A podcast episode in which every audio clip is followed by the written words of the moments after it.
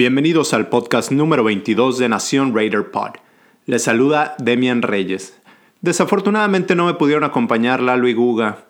Lalo se encuentra enfermo, así que les pido lo tengan en sus oraciones y le manden un mensajito a la cuenta de Twitter de Nación Raider Pod o arroba Raider. Como ya lo saben o quizás ya se dieron cuenta, soy algo introvertido, no soy un hombre de muchas palabras, entonces ya veremos cómo nos va en este podcast en el que me encuentro solo y no voy a poder rebotar ideas con mis compañeros Lalo y Guga. Les voy a hablar de la victoria de los Broncos de Denver y voy a seguir más o menos el mismo orden que tratamos de seguir en cada podcast. Obviamente no habrá un previo al siguiente juego, pues se acabó la temporada. Les voy a dar las noticias y transacciones y les voy a dar el resumen del partido. Comenzamos con las noticias y transacciones. Ya está listo el orden del draft, obviamente sin incluir a los equipos que están en playoffs. Raiders va a seleccionar en la posición número 17 de la primera ronda. Más noticias. Josh Jacobs pasó las mil yardas otra vez. Es el primer running back en la historia de Raiders que en sus primeras dos temporadas pasa las mil yardas. Marcus Allen tuvo tres temporadas de más de mil yardas, pero la primera fue de alrededor de, de 600, poco más de 600 yardas. Como ustedes saben, Darren Waller pasó a Mr. Raider, Tim Brown, quien tenía 104 recepciones e impuso el récord de recepciones en la historia de la franquicia con 107 recepciones. Derek Carr volvió a llegar a las 4.000 yardas. Daniel Carlson metió 33 de 35 goles de campo, 45 de 47 puntos extras, para un total de 144 puntos en total y también estableció récord en la franquicia pasando a Sebastian Janikowski. Raiders firmaron a 11 jugadores a reserva o futuro contrato jugadores que han estado, que estuvieron durante la temporada con Raiders, se los nombro rápido, el Titan Nick Bowers, no sé si se acuerdan, pero sufrió eh, una lesión creo, o estaba luchando contra el cáncer, no, no me acuerdo, y por eso no jugó la temporada, pero dice que quiere seguir jugando. El pateador Dominic Everly, el defensive back Rashawn Golden, el defensive end Jerry Green, de la línea ofensiva Jared Jones Smith, Eric Magnusson, el linebacker James Onwallow, que fue activado en la última semana, pero creo que no había acción. El tackle defensivo Niles Scott, Kamal Seymour, tackle, cornerback Kema Siveran, el sí vio acción, y el linebacker Javin White. ¿Qué más tengo por ahí? Ah, se Charles Woodson está como uno de los 15 finalistas para el Salón de la Fama. Cinco serán elegidos en la semana del Super Bowl. Serán anunciados el día del Super Bowl. Entre los otros finalistas están Peyton Manning, Calvin Johnson, Reggie Wayne, Zach Thomas y algunos otros. Alan Faneca, creo, Tony Boselli. Otra noticia más con respecto al Salón de la Fama. Chris Light sacó una campaña abogando por Tom Flores para que ingrese al Salón de la Fama. Con esto, por ahí les puse un video en mi cuenta de Twitter, en arroba los Raiders Info, y también sacaron una lata de edición limitada. Max Crosby ayer fue nombrado como el jugador de equipos especiales de la AFC. Si recuerdan, tuvo, tuvo dos patadas bloqueadas. El, Después del, después del partido, en su entrevista en conferencia de prensa, dijo que en su vida había bloqueado patadas, pero le echó un poco sal a la herida de los Broncos diciendo que vio en video que la línea ofensiva o la línea, sí, la línea de equipos especiales de los Broncos, que no, que no le echaba ganas eh, para cubrir las patadas. Entonces lo vio en video y supo que por, ahí podían hacer daño.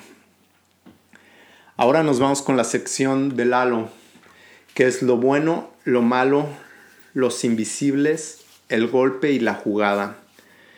Lo bueno, aquí Milalo me dijo que Derek Carr eh, lanzó para más de 300 yardas y terminó con 6 partidos en la temporada con más de 300 yardas. Y nos recuerda que los últimos, los últimos dos partidos los hizo jugando con una lesión. Yo en lo bueno tengo quizás a, al equipo como nunca se cayó, como si algo podemos rescatar de este equipo, en mi opinión, no les voy a decir que jugaron bien el 100% del tiempo, pero a pesar de sus errores, siempre estuvieron ahí. Si algo yo le presto atención o quizá le tengo miedo, es que Gruden o el coach en turno pierda, pierde el locker room. Y esto no se vio. A pesar, y creo que estaban las condiciones para que se, para que se diera eso, a pesar de, de perder o ganar dos de los últimos siete partidos, por segunda temporada consecutiva se volvieron a caer. Los jugadores siguen, siguieron luchando y siguieron luchando hasta el final, siguieron luchando hasta sacar el triunfo. Gruden no se quería ir, dijo que no se quería ir a descansar sin el triunfo. Ya después supe que nunca había ganado en Denver. Llevaba cero ganados, siete perdidos. Le preguntó Paul Gutiérrez en la conferencia de prensa al final que, sentía. Le dijo, gracias por recordármelo. Entonces, para mí eso es lo bueno. Lo malo es que tuvieron cuatro balones perdidos, 14 castigos y pues no están jugando un fútbol disciplinado también. Para mí lo malo es que la identidad del equipo está algo perdida. Su fuerte era correr el balón, dijo Gruden que siempre su, su identidad era correr la pelota y ya de ahí abrir, abrir el juego y no se vio. Al final del partido quizás pudieron establecer la carrera después de que les habían ganado, corrido para más de 200 yardas en el primer juego. En este partido solo corrieron arriba de 106 y eso fue al final del partido con, algunas con algunos acarreos de Josh Jacobs. En el invisible, recuerden que este es el Unsung Hero. Yo tengo a Daniel Carlson. Daniel Carlson que estuvo ahí siempre presente, sí, se equivocó, ningún pateador es perfecto, ningún jugador es perfecto y de hecho ellos son más visibles y también creo que pues uno de sus errores ayudó a que nos costara el partido contra los Dolphins. Eh, pero en este partido siempre estuvo ahí y fue automático. Alguien decía, creo que tuvo 18 goles de campo en toda la temporada entre la yarda 20 y la 29 y mi amigo Harry Ruiz de La Nación Raider eh, publicó, publicó un hilo acerca de Daniel Carlson y alguien le decía, pues sí, pero ¿por qué no anotan touchdowns? Bueno, pues esa no es culpa de Daniel Carlson. A Daniel Carlson lo mandan a meter goles de campo y solo falló dos en toda la temporada y creo que los dos fueron en Cleveland donde el clima estaba horrible si, si es que se acuerdan. El golpe, el golpe lo que en mis notas tengo a Dalin Levitt. No sé si recuerdan, después de que Raiders se va arriba en el marcador en el último cuarto, no para ganar el partido, eh, anteriormente, antes de la jugada de Jerry Judy, Daniel, Dalin Levitt tiene un muy buen golpe en el regreso de patada de salida, hace el tacleo. La jugada la jugada, creo que hubo muchas jugadas buenas de Raiders a lo largo del partido, pero si voy a seleccionar una es la conversión de dos puntos. ¿Por qué? ¿Por qué elijo esta? Simplemente porque estaban en la misma situación que el año pasado, donde decidieron jugar la conversión para ganar el partido. Si no lo logran, lo hubieran perdido. Eh, Derek Carr pone una muy buena pelota entre brazos de muchos defensivos Darren Waller y creo que es el final perfecto para un día y una muy buena temporada de quien quizás es el mejor jugador de Raiders, Darren Waller. Vámonos con mi sección. La sección que inició, la premisa era decirles las dos, tres, cinco jugadas que afectan el partido, pero se convirtió más en una recapitulación del partido y por ahí me dijeron que les gustaba volver a, volver a vivir el juego. Entonces iniciamos con el, en el primer cuarto, si, si recuerdan, Raiders inició con un 3 y fuera y en su segundo drive iban a tener otro 3 y fuera, pero decidieron jugarla en cuarta y uno en la yarda 34 de su territorio. Después de eso, Derek Carr lanza largo un go a Nelson Aguilar que los pone en primer y gol en la 7. La siguiente jugada, eh, Derek Carr conecta con Aguilar, pero Say Jones, para touchdown, pero Say Jones hace un pick y los pone en una mala posición, los manda 10 yardas para atrás, entonces es otra vez primer y gol, pero ahora en la yarda 17 de los Raiders. Y aquí viene el primer error de los árbitros. Ah, los árbitros dieron, híjole, tuvieron un muy mal juego, no es noticia. Ustedes saben que, que nos afectan mucho a Raiders. De hecho, paréntesis, escuchando a Hunter Renfro con, con Scott Goldbranson en su sección de los 13 minutos con Hunter Renfro los lunes, eh, algo hizo alusión a eso. Le, le dijo, Hunter Renfro aceptó y le dijo, le dijo a Scott, bueno, pues somos Raiders, ya sabes cómo es esto, que siempre van a, siempre van a elegir el otro lado los árbitros. ¿Por qué? No lo sé. Pero bueno, el primer error de los árbitros en primer gol en la yarda 17, cuando eh, Raiders trata de sacar un, un screen a Darren Waller, pero es sujetado y no lo dejan salir a pase. Derek Carr termina picando la pelota en los pies y no sacan nada de esta, de esta ofensiva en la que realmente habían tenido un touchdown. Los árbitros marcaron muy bien el pick que hizo Say Jones, pero después no marcaron el holding a Darren Water. Eh, Raiders solo saca tres puntos de esa ofensiva. Termina el cuarto con 10 a 3 y la defensa de los Raiders se veía como cuando Gunter estaba al mando. No podían detener para nada a los Broncos. En el segundo cuarto, la primera jugada del segundo cuarto, en segunda y nueve, pase al flat a Darren Waller que suelta la pelota después de, después de haber completado el balón. Y aquí es el primer fumble, el primer, la primera pérdida de balón de los Raiders. Pero la defensa despierta y detiene a los Broncos. Broncos patea de la yarda 56 y falla el primer gol de campo que fallaron. Recuerden, fallaron tres, dos bloqueados por Max Crosby y este. Después viene la ofensa de Raiders, que ya despierta, comienzan a ser más agresivos. En tercera y dos en la 29 de Broncos, Carr ve a Waller uno a uno con el cornerback, número 27. Mueve al safety con la cabeza, lo mueve hacia el lado izquierdo y termina encontrando a Darren Waller en la bandera el marcador se empata a 10. En el siguiente drive de Broncos, la defensa de Raiders detiene en cuarta oportunidad. Después, en tercera y nueve con 4.48 por jugar, Carr lanza largo a la zona de touchdown en Nelly.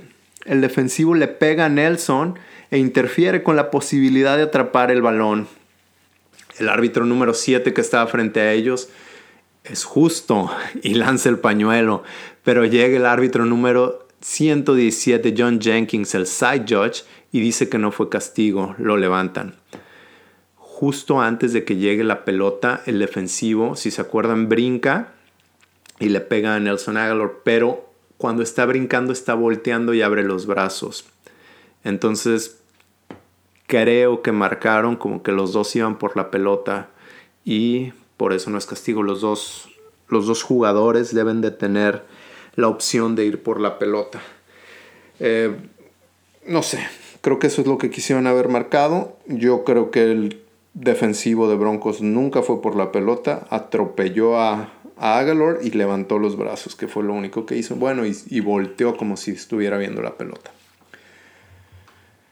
Después viene el 2-minute drill que maneja muy bien Carr en segunda y 10. Bueno, Carr y los Raiders incluyendo a John Gruden, el cual a veces no nos gustan sus su play call, pero en el Two Minute Drill, lo hacen muy bien. En segunda y 10, Hunter Renfro hace un drag route en la zona de linebackers y cuando el balón está por llegar, el linebacker número 45 le pega, tampoco hay pañuelo. En tercera y 15 desde la 26 de los Broncos con 30 segundos por jugar. Brian Edwards está 1 a 1 con el defensive back número 42 y Derek Carr le manda un pase al hombro de atrás, back shoulder throw, y Brian Edwards consigue su primer touchdown como Raider. El marcador se pone Raiders 17, Broncos 10. Y antes de irse al descanso, con lo poco que quedaba, eh, los Broncos de Denver intentan un gol de campo de 70 yardas, pero es bloqueado por Max Crosby. Y Henry Rocks agarra la pelota, lo empieza a regresar. Y ahí yo creo que si Kyle Wilber, quien es el capitán de equipos especiales, no echa la hueva y realmente termina bloqueando a su, a su hombre, Henry Rocks se pudo haber ido hasta el otro lado. Tengo que ver el, el All 22 para ver todos los hombres que había. Quedaba el pateador según la toma de la televisión y estaba siendo bloqueado por dos Raiders. Entonces yo creo que no hubieran detenido a Henry Rocks y hubiese podido meter touchdown. Esas son las, las jugadas o los momentos que, que pueden definir un partido. Porque ahí si hubieran ido al vestidor 24 a 10 en lugar de 17 a 10. Y creo que sí les baja la moral a los Broncos. Vámonos con la segunda mitad. En el tercer cuarto, en el primer drive de Broncos, los árbitros le regalan un defensive pass interference a los Broncos en la 22 de Raiders. Estaba viendo la repetición y la de la televisión no muestra ningún contacto eh, de Nevin Lawson con el receptor. Sí está cerca. Y si es que hubo contacto fue mucho antes de la yarda 22, fue por ahí de la, de la yarda 30 y pudo haber sido marcado holding, no fue interferencia de pase. Pero bueno, esa es otra. Después, en primera oportunidad, Max Crosby taclea por detrás a Melvin Gordon y salva el touchdown. Esa sí vi la jugada desde arriba, desde la zona de anotación, y no había nadie más enfrente de Melvin Gordon. Max Crosby dio un juegazo, de esos que de esos que se deseaba que tuviera esta temporada. Llegó hasta el último. Venía en esta jugada, él está de ala defensiva del lado izquierdo y por atrás de las líneas alcanza a Melvin Gordon que está hasta el otro lado, del lado derecho de la defensa de Raiders. Fue una, una carrera, una resbalada por el lado izquierdo de su línea ofensiva.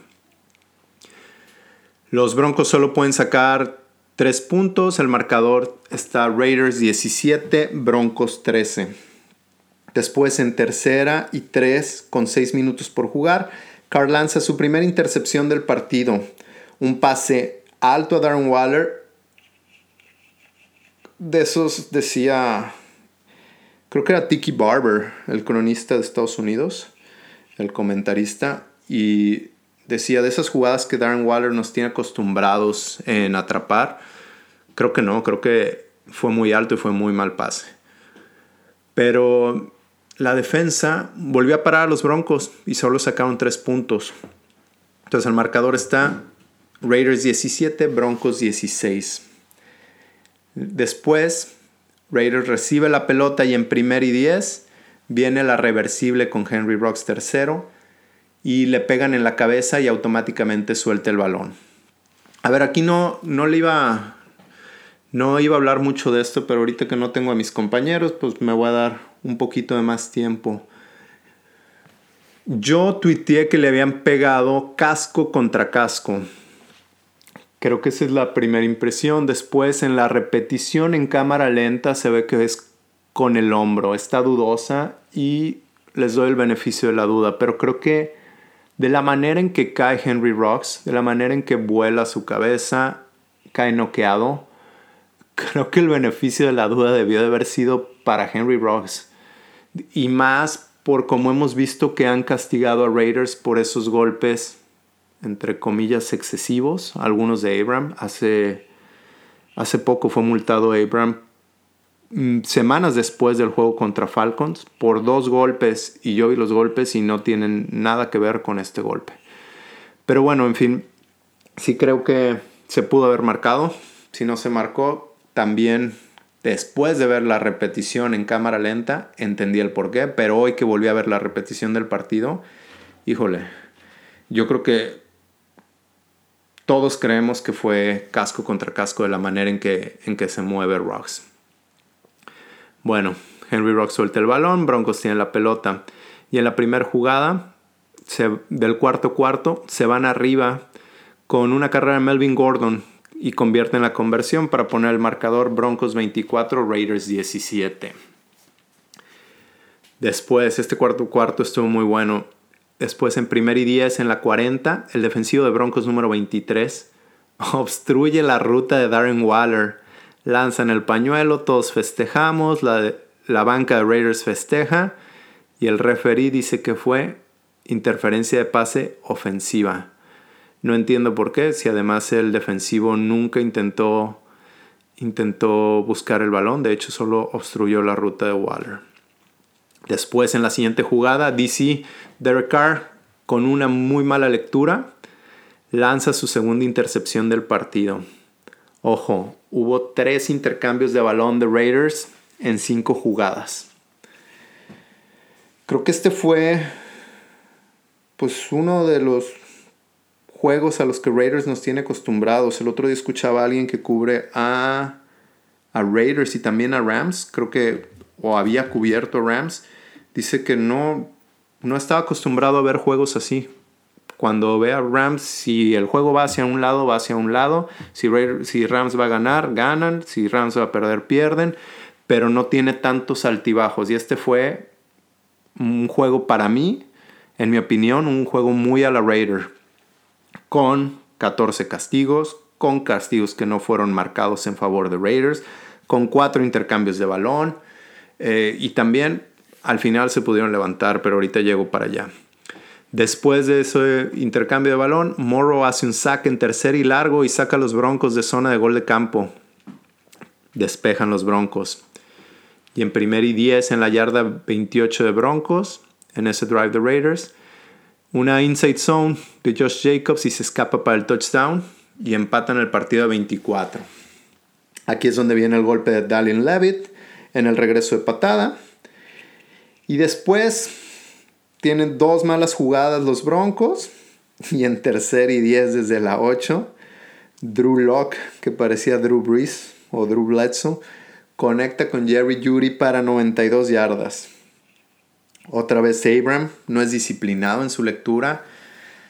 Muerde el flat, no sé por qué. Estaba estaban en cover 2. Él estaba a cargo del centro del campo, pero se va con el flat y permite que le completen en su zona. Jerry Judy se va 92 yardas para el touchdown y los Broncos se ponen arriba. Después era momento para Raiders, quienes tienen la pelota, pero se van con un 3 y fuera y no pueden sacar nada. Y los Raiders patean con 2.45 por jugar. Pero después la defensa de Raiders detiene, después de haber sido ayudados por Melvin Gordon. Se salió del campo en dos jugadas seguidas. Una de ellas creo que no afectó tanto porque creo que hicieron un holding. Entonces había castigo, de todos modos se detiene el reloj. Pero sí no entiendo, así como Abram quien no es disciplinado y de repente como que su cosas que debiera saber, fútbol IQ, IQ, no lo tiene. Melvin Gordon no sé por qué salió del campo, pero detiene el reloj, bien para Raiders. Y después Max Crosby por fin tiene un sack. Max Crosby, quien tuvo creo que un total de 6 sacks en la temporada o llevaba 6 hasta antes de este juego, no recuerdo bien. Después Raiders recibe el balón con 1.46 por jugar. ¿Se acuerdan lo que pasó en los últimos dos minutos de la primera mitad? Raiders anotó. Pues salen igual, como que dicen, bueno, ya vamos a jugar. Después de las tonterías que hicimos en cinco jugadas, perder tres balones. Vamos a jugar y en primer y diez un pase largo para Say Jones, quien se cae y no es tacleado, no es tocado inmediatamente y alcanza a salirse del campo y para el reloj. En la siguiente jugada, un pase a Waller, quien también se sale del campo y para el reloj. Después en tercera y gol, eh, Derek Carr conecta, estaban en, en, zona de gol ya, primera y segunda, no pasó nada. En tercera y gol pase a Theo Riddick, quien es detenido en la yarda 1. Y aquí vienen pues algunas de las jugadas más costosas. Eh, Big Fangio pide un tiempo fuera y le da tiempo a Raiders de planear su cuarta oportunidad. Josh Jacobs está acostumbrado a brincar en zona de gol, muy a la Marcus Allen. Mi papá le decía el Marcus Allenazo. Josh Jacobs ya nos tiene acostumbrado a hacer eso y dijo que sabía que lo iban a estar esperando. Entonces leyó al linebacker y vio cómo entra y él ya sabía que se iba a ir por un costado. Entonces se va por el lado izquierdo de la línea ofensiva y anota el touchdown prácticamente caminando. Y está Raiders 30 y, ¿qué fue? 31-30 estaban. Se ponen a, un punto de empatar el partido. Después en cuarta oportunidad. Ah, ese fue en cuarta oportunidad, perdón. Raiders está a un punto de empatar el partido y Big Fangio toma otro tiempo fuera y le da tiempo a John Gruden de elegir a su personal y escoger la jugada. Si se acuerdan, si pusieron atención, estuvieron cambiando el personal, creo que en dos o tres ocasiones. Dice Carr que antes de empezar el drive le dijo a Gruden, ten tu personal para la conversión listo, porque vamos a anotar, entonces necesito que estén listos y anotaron y no parecían estar listos. Cambiaron de personal dos o tres veces. Al, primer, al principio Waller estaba fuera, pero después Big Fangio tomó el tiempo fuera. No creo que, que Raiders hubiese tenido tiempo para sacar la jugada a tiempo, quizás hubiesen sido castigados y entonces hubieran tenido que hacer la conversión desde la yarda 7 en lugar de la yarda 2. Pero bueno, y la conversión es la jugada de la que hablamos hace rato, muy parecida a la del año pasado, el juego muy parecido al del año pasado, pero esta vez Raiders sí convierte la conversión. Eh, desde el año pasado hablamos o hablaba con algunos amigos, ¿por qué la conversión? ¿Por qué no empatar? ¿Por qué no están jugando nada? Entonces, quieres como competidor, si quieres ganar el partido, Gruden dijo que quería ganar el partido, y, bueno, y se ve como, entre comillas, celebraron. Pero también si no haces la conversión, al final de cuentas, pierdes, pero ganas una mejor posición de draft que no solo afecta a la primera ronda, se acuerdan, afecta a cada una de las rondas. Se sigue el mismo orden. Después, bueno, ganan Anotan, se van arriba por un punto, pero le dejan 24 segundos en el reloj a los Broncos. Y si recuerdan, la semana anterior vivimos una situación similar con 19 segundos. Drew Locke completa, completa el pase con uno de sus receptores. Eh, no recuerdo si se marcó castigo ahí. Pero después, en la segunda jugada, Ah, no sé, yo estoy confundido. completa el pase.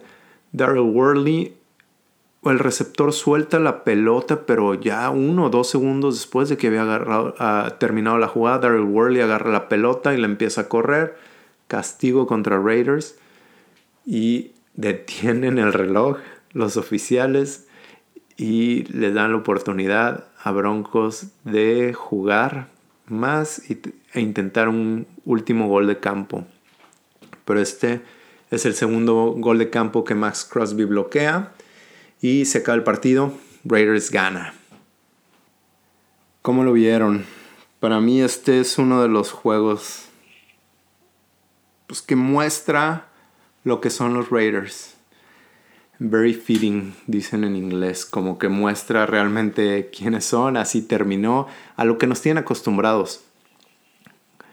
como empezó la temporada, como son todas las temporadas, todos los partidos de Raiders, así terminó.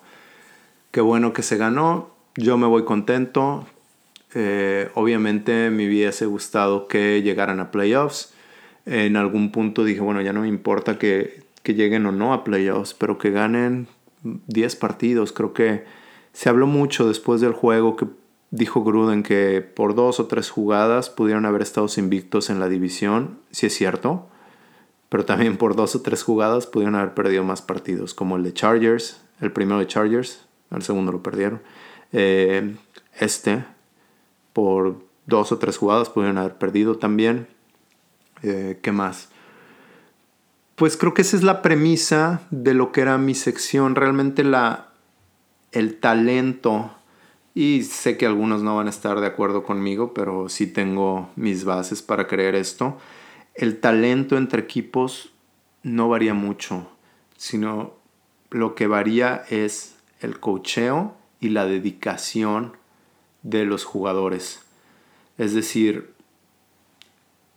los 53 hombres que están en el campo o en el roster activo del mejor equipo, del equipo que gana el Super Bowl, no son muchísimo mejores que los 53 hombres del peor equipo.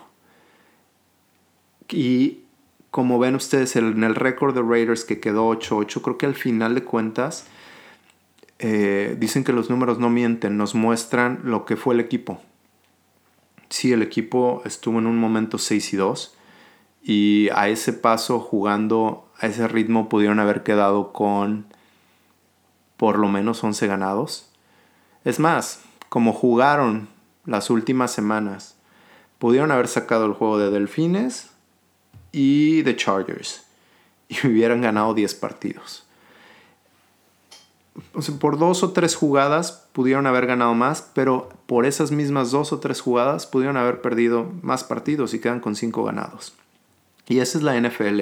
Y es por eso que nos gusta, es, es por eso que estamos aquí, es por eso que disfrutamos semana a semana y no importa si se está jugando contra los Jets, que se ganó en la última jugada del partido por un error del coordinador defensivo. Esta vez se ganó igual al final del partido por errores del head coach, tomando tiempos fuera y dándole tiempo a Carr y a Gruden y a, la ofensiva a que se acomodara.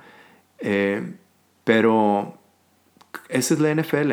Y les decía la, semana pasada, disfruten, disfruten el partido porque eh, no los vamos a ver hasta, hasta septiembre. No cuento yo la pretemporada. Les decía en uno de los podcasts que sí, digo, ya llegó la pretemporada y estoy muy contento y voy, voy a verlos y después de el primer cuarto ya me aburrí. Y ahorita pues no es así. No es así, disfruten. Recuerden que solo hay, al final cuánto solo hay un equipo que queda feliz. El, el ganador del Super Bowl. Y hasta ese equipo perdió partidos. Solo los Delfines de Miami, de Don Shula son los que quedaron campeones invictos. Ni los, ya saben, ni los innombrables que llegaron invictos y perdieron contra los Giants. Bueno, ¿qué más? Les tengo algunas estadísticas del juego, algunas ya las nombré mientras estaba hablando en la primera parte, en la del Lalo o, o en el resumen del partido. Se tuvieron cuatro intercambios de balón, dos dos pases interceptados de Derek Carr, que, que sí, ustedes saben que soy pro Carr, pero pues no es que sea pro Carr, me da más bien risa la gente que cree que él es el problema cuando no lo es. Pero sí, tuvo dos muy malos pases que fueron interceptados. Después hubo 14 castigos contra solo 4 de Denver. Esto es la receta para desastre. Esto casi nunca se gana en la NFL. También, ay, por ahí tengo. Ah, no, tengo por aquí. Ten, hacia el tiempo de posesión. Los Broncos tuvieron el, el balón 33 minutos con 20 segundos y los Raiders 26 con 40. Los Raiders lanzaron para 359 yardas, los Broncos para 324. El total de jugadas, aquí quizás fue un poco la diferencia. Raiders tuvieron 64 jugadas y los Broncos 75. Eso quiere decir que las yardas por jugada Raiders tuvo 7.3 y los Broncos 5.9. Por tierra, Raiders tuvo 23 intentos para 106 yardas y los Broncos 32 intentos para 122 yardas. Sacks, no lo tengo por aquí. ¿Qué más? Este. Ah, en tercera oportunidad, Raiders otra vez mal. 5 para 13. No. 5 de 13. Y los Broncos 7 de 16. Pues no muy bien tampoco. Y en cuarta oportunidad, la eficiencia de Raiders fue del 100%, 2 de 2. Y los Broncos 0 de 1. ¿Qué más? Darren Waller completó 9 pases para 117 yardas, un touchdown y una conversión. Eh, Josh Jacobs corrió en 15 ocasiones para 89 yardas y 2 touchdowns. Eh, Darren Waller tuvo un total en la temporada de 100 pases, 107 pases atrapados y ahora es el nuevo récord de la franquicia. Como les decía al inicio, rebasó el récord de Mr. Raider Tim Brown, quien lo tenía desde 1997.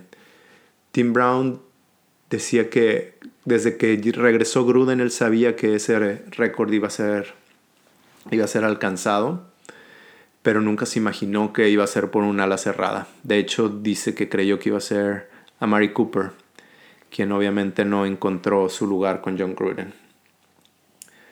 La defensa, la defensa, pues no parece que puedan tener un juego completo. Tuvieron de ausentes a Nick Wikowski, a Cleveland Farrell, a Mo Hurst, Eric Harris, a Say Johnson y a Mick Robertson. Tuvieron un juego al principio muy mal, después bien y después dieron esa jugada de 92 yardas. Eh, la ofensiva tuvo tres intercambios de balón consecutivos, ya lo hablamos. Y Max Crosby dio quizás el mejor juego de la temporada. Mm, John Gruden. John Gruden habló al finalizar el partido y el lunes. Y aquí he tenido conversación con algunos en Twitter. John Gruden sí acepta responsabilidad, sí dijo que es en él. Yo no sé si ustedes quieren que se flagele y flagele a Paul Gunter enfrente de todos para que, para que crean que está aceptando la responsabilidad. Sí la acepta. Claro, está en un micrófono y en el micrófono no va, no echarle más tierra a su amigo. Yo, en mi opinión, John Gruden sabe que le erró con, con Paul Gunter, sabe que no, que no hizo el cambio a tiempo, él sabe que le está costando una temporada. Yo creo que él sabe que si no tuviera ese contrato por 10 años, esta temporada le, hubiera, le hubiese costado su trabajo. Yo creo que cualquier otro coach en una situación así, digo, a lo mejor pueden encontrar excusas que, que Gruden las dice. dice, no quiero dar excusas, pero esto y este y este y este estuvieron lesionados, en tal, para tal juego no tuve línea ofensiva, para tal juego no tuve línea defensiva, etcétera, etcétera, COVID, la, las da. Pero, pero él sabe que este le, le costó el pase a playoffs, el tener a, a Paul Gunther. Ahora, ¿a quién va? Ah, eso me faltó en las noticias. ¿A quién va a contratar? Dijo que desde el martes iba a comenzar a trabajar en la contratación del coordinador defensivo. Eh, y entre los nombres están Gus, Bradley de los Chargers. Está el coach de linebackers de los Rams. Ahorita se me fue el nombre, por ahí lo tengo anotado. Pero es, es yerno de Marinelli. Y él es el que hizo a Corey Littleton de ser un drafted free agent a ser el mejor linebacker de la clase anterior. Yo creo que parte de lo que le falló a Raiders fueron sus contrataciones y sus, sus, sus picks, que no han dado, no han dado mucho o no dieron esta temporada. Otra vez, algunos por lesión, algunos por COVID, por muchas razones, pero creo que gran parte es cocheo. Eh, creo que tienen algunas piezas en la defensa, pero bueno, el análisis lo haremos con Lalo y Guga después. ¿Qué más? Yo creo que eso es todo lo que les tengo para el día de hoy. Mm, les invito a que nos sigan, nos den follow, nos califiquen en Apple Podcast. Eh, nos califiquen con 5 estrellas, por favor, que nos dejen un comentario. A Google lo pueden seguir en Google Gecko. A Lalo, escríbanle, por favor, porque anda malito. Eh, mándenle un mensaje que lo quieren. Ahí a Nación Raider Pod o a Raider Nation MTY. Y a mí me pueden encontrar en arroba los Raiders Info. Escríbanme en Twitter para conversar. Y si quieren que sigamos haciendo algunas cosas. Yo creo que vamos a hacer un recap de lo que fue la temporada, cómo nos sentimos. Para mí, perdón, quiero que quede muy claro, para mí es un, si es un fracaso, si es un fracaso más por cómo se habían dado las cosas, eh, pero pues me voy bien, me voy, les decía eh, al inicio de este podcast que es importante que el locker room no se pierda y creo que los jugadores nunca dejaron de echarle ganas. Y eso es muy, muy, muy importante. Decía Derek Carr que ha estado en otros equipos donde, donde ha visto que los jugadores ya se desconectan. Entonces, yo creo que sí tienen las bases para tener un buen equipo la siguiente temporada. Eso sí, si ustedes creen que Gruden se va a ir o que Carr se va a ir, pues esperen sentados. La verdad es que la única constante, bueno, es que lo que iba a decir es que he escuchado mucha gente, he leído mucha gente en Facebook, en Twitter, en Estados Unidos, en México, que es que cuando se vaya cada regreso, que ya me voy a ir. No es cierto, les encanta, nos encanta este drama, nos encanta este equipo, son los colores, la única constante en un equipo van a ser los fans y el dueño. Los head coaches, los jugadores se van, todo mundo se va y los fans seguimos aquí. Así que disfruten, disfruten, no le pidan peras al olmo. Gruden no se va a ir. Carr no creo que se vaya. Mike Mayock tampoco se van a ir. Y no menos después de esta temporada que no, no fue. No fue lo que hubiésemos querido. Sí es un fracaso si es un fracaso porque tenían las piezas, porque invirtieron mucho en la defensa. Y si hubieran tenido una defensa de medio pelo, quizás estaríamos hablando de playoffs.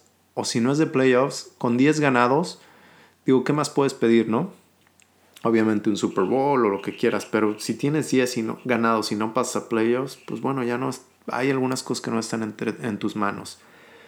Pero no, no se van a ir, no se van a ir. Derek Carr tuvo la mejor temporada de su carrera. John Gruden, en mi opinión y de algunos expertos, es muy buen play caller dentro de o entre las yardas 20 y en zona de gol tiene mucho por crecer. Eh, yo creo que tenemos patrones. Eh, todos, no sé, si vamos al trabajo, hacemos, tenemos una cierta manera de hacer las cosas. Entonces yo creo que a la hora que llega a zona de gol o en tercera oportunidad y corto, ahí es cuando Gruden um, se vuelve a sus patrones y no se da cuenta. Pero bueno, esto en el análisis y cómo, cómo se podría solucionar esto o nuestras ideas. Eh, lo vamos a hablar con Lalo y Guga en la siguiente semana. Espero que les haya gustado este podcast. Les mando un abrazo, feliz año, hasta pronto y recuerden que Raiders está invicto en el 2021. Gracias.